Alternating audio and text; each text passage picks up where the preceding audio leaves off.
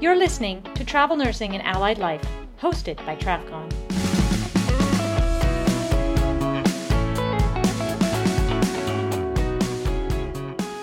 Welcome to the Traveler Minute. This week, we're doing something a little different and highlighting the international destination of Portugal. Thomas, my travel partner, is joining me on this episode, and we're recording from Lisbon. We've added a lot of video footage on this episode, so if you're a podcast listener, you may want to tune in to our YouTube channel for this one. We'll put the link in our notes.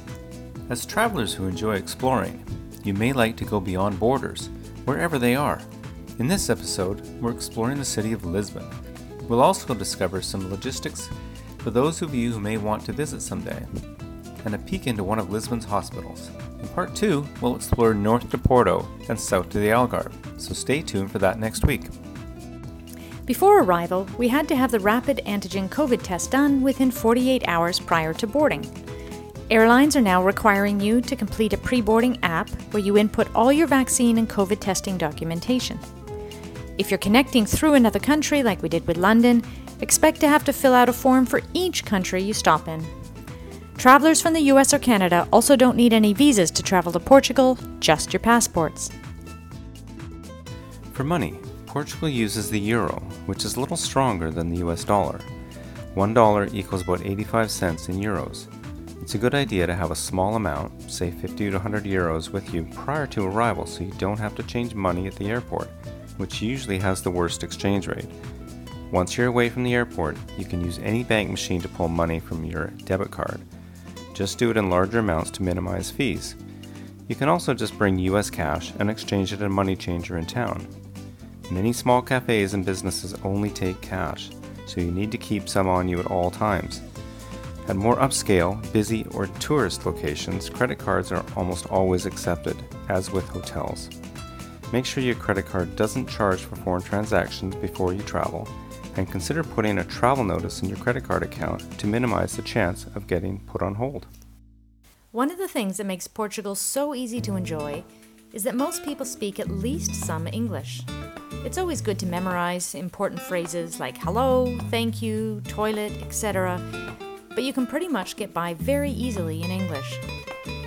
While we typically like to be as flexible as possible and we don't book much accommodation before arrival, we always book the first few nights so we can get situated. It's also helpful since the airlines may require an arrival address for COVID tracking reasons. The same applies for rent car rentals. Since there's no penalty to cancel most car rentals, we recommend you book in advance to get a good rate. You definitely don't want car if you're going to stay in Lisbon, but if you're exploring beyond the city, then a car is a great way to get around. The roads are easy to navigate outside the city and well maintained. Gas is one of those things that makes you realize how cheap it is in the US. When converted to gallons, the gas in Portugal was over $8 US per gallon. Typically, the cars are smaller and more efficient, which helps offset the cost. So don't take the upgrade to a larger vehicle if it's offered. We drove up to Porto on one tank of gas in a Fiat, which cost 55 euros to fill up. If you take that faster toll road, tack on another 20 euros to that. A must have is a working phone since it's used for mapping, translating, texting, reservations, pretty much everything. You have several options depending on your current provider.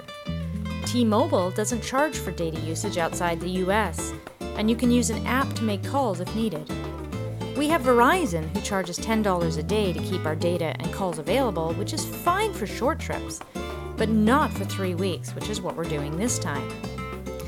It's really easy to purchase a SIM card at the airport and have them swap it out for you. It means you will have a new Portugal phone number and you can't access your current texts from your friends and family back in the US, but the price is between 30 to 40 euros for the month, so it's really affordable.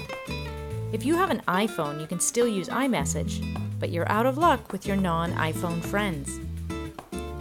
Now to the fun things about Lisbon. To start with, the number of pastry shops here is incredible. Is in the busy areas, there are two to three on every block, and they are all busy. This is where most locals grab a coffee and a pastry in the morning to start the day. They usually just stand at the counter and drink their coffee and have a pastry while the tourists typically get seated on an outdoor table nearby so they can take their time. No one walks around with a coffee in their hand in Lisbon. The custard tarts are the national specialty and they're absolutely incredible. A delightful custard mix in a light pastry shell that is usually served warm and is typically served alongside a coffee. There's also another 20 or so types of savory and sweet pastries to choose from, usually made with some combination of egg yolks and sugar. The savory options also include another national specialty, the codfish cakes. These are small cakes made of mashed potato mixed with codfish and herbs and then baked with cheese in the center. Don't expect to lose any weight here. We're not very good foodies as we rarely take pictures of our meals, but fish is the dominant specialty here.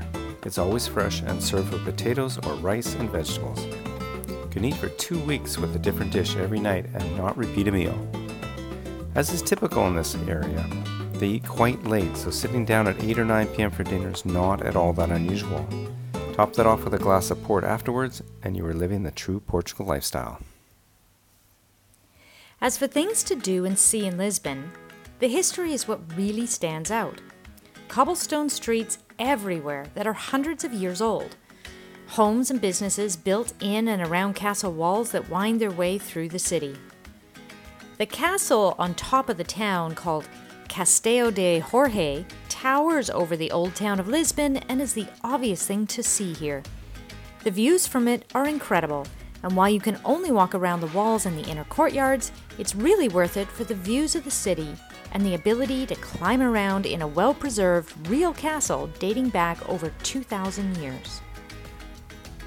Lisbon is a very walkable city with wide sidewalks and many pedestrian only streets.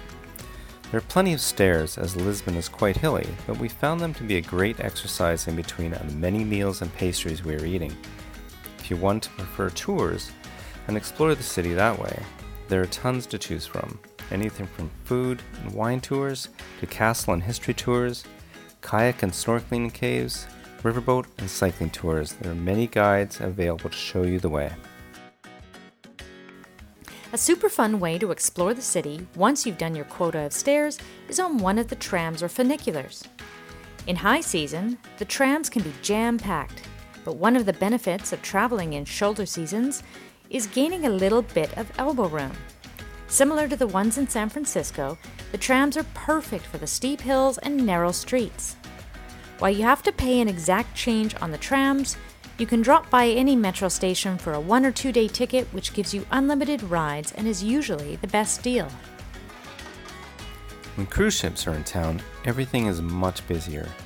We had lunch in the Overlook two days prior, and there were very few people. Today, with the cruise ships in port, people are walking everywhere and seats are hard to find.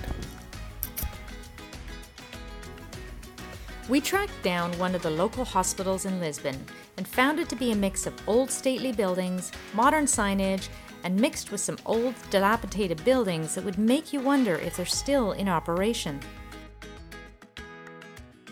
Entering the emergency room, however, was a stark contrast as facilities were clean, modern, and spacious. I couldn't get past the check in area to explore, so we have very limited footage inside. Pharmacies are all over the city, with green digital signs in the shape of a cross that quickly become familiar as you see them everywhere. Inside, they're more like small CVS or Walgreens stores, no medications are available to see, so we assume they're protected in the back areas, but staff are available to assist with general health questions and guidance. The Portuguese love their gardens, and they're beautiful to explore. Even though this wasn't the time of year for full bloom, these tranquil parks are relaxing, and there was still much to see.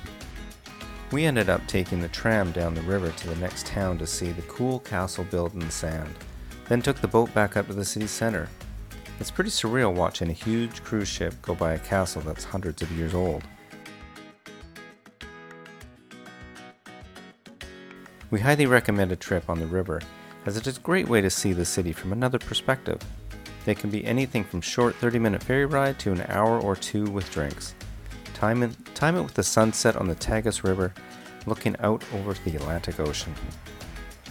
That's it for now. We're closing out an amazing three days in Lisbon. You can easily spend a week here and have plenty to do.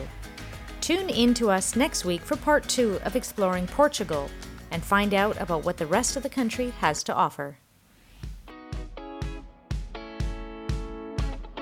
Thanks for listening to Travel Nursing and Allied Life. You can find the full show notes below or at travcon.org. Please help us out by rating our podcast on iTunes or wherever you get your podcasts.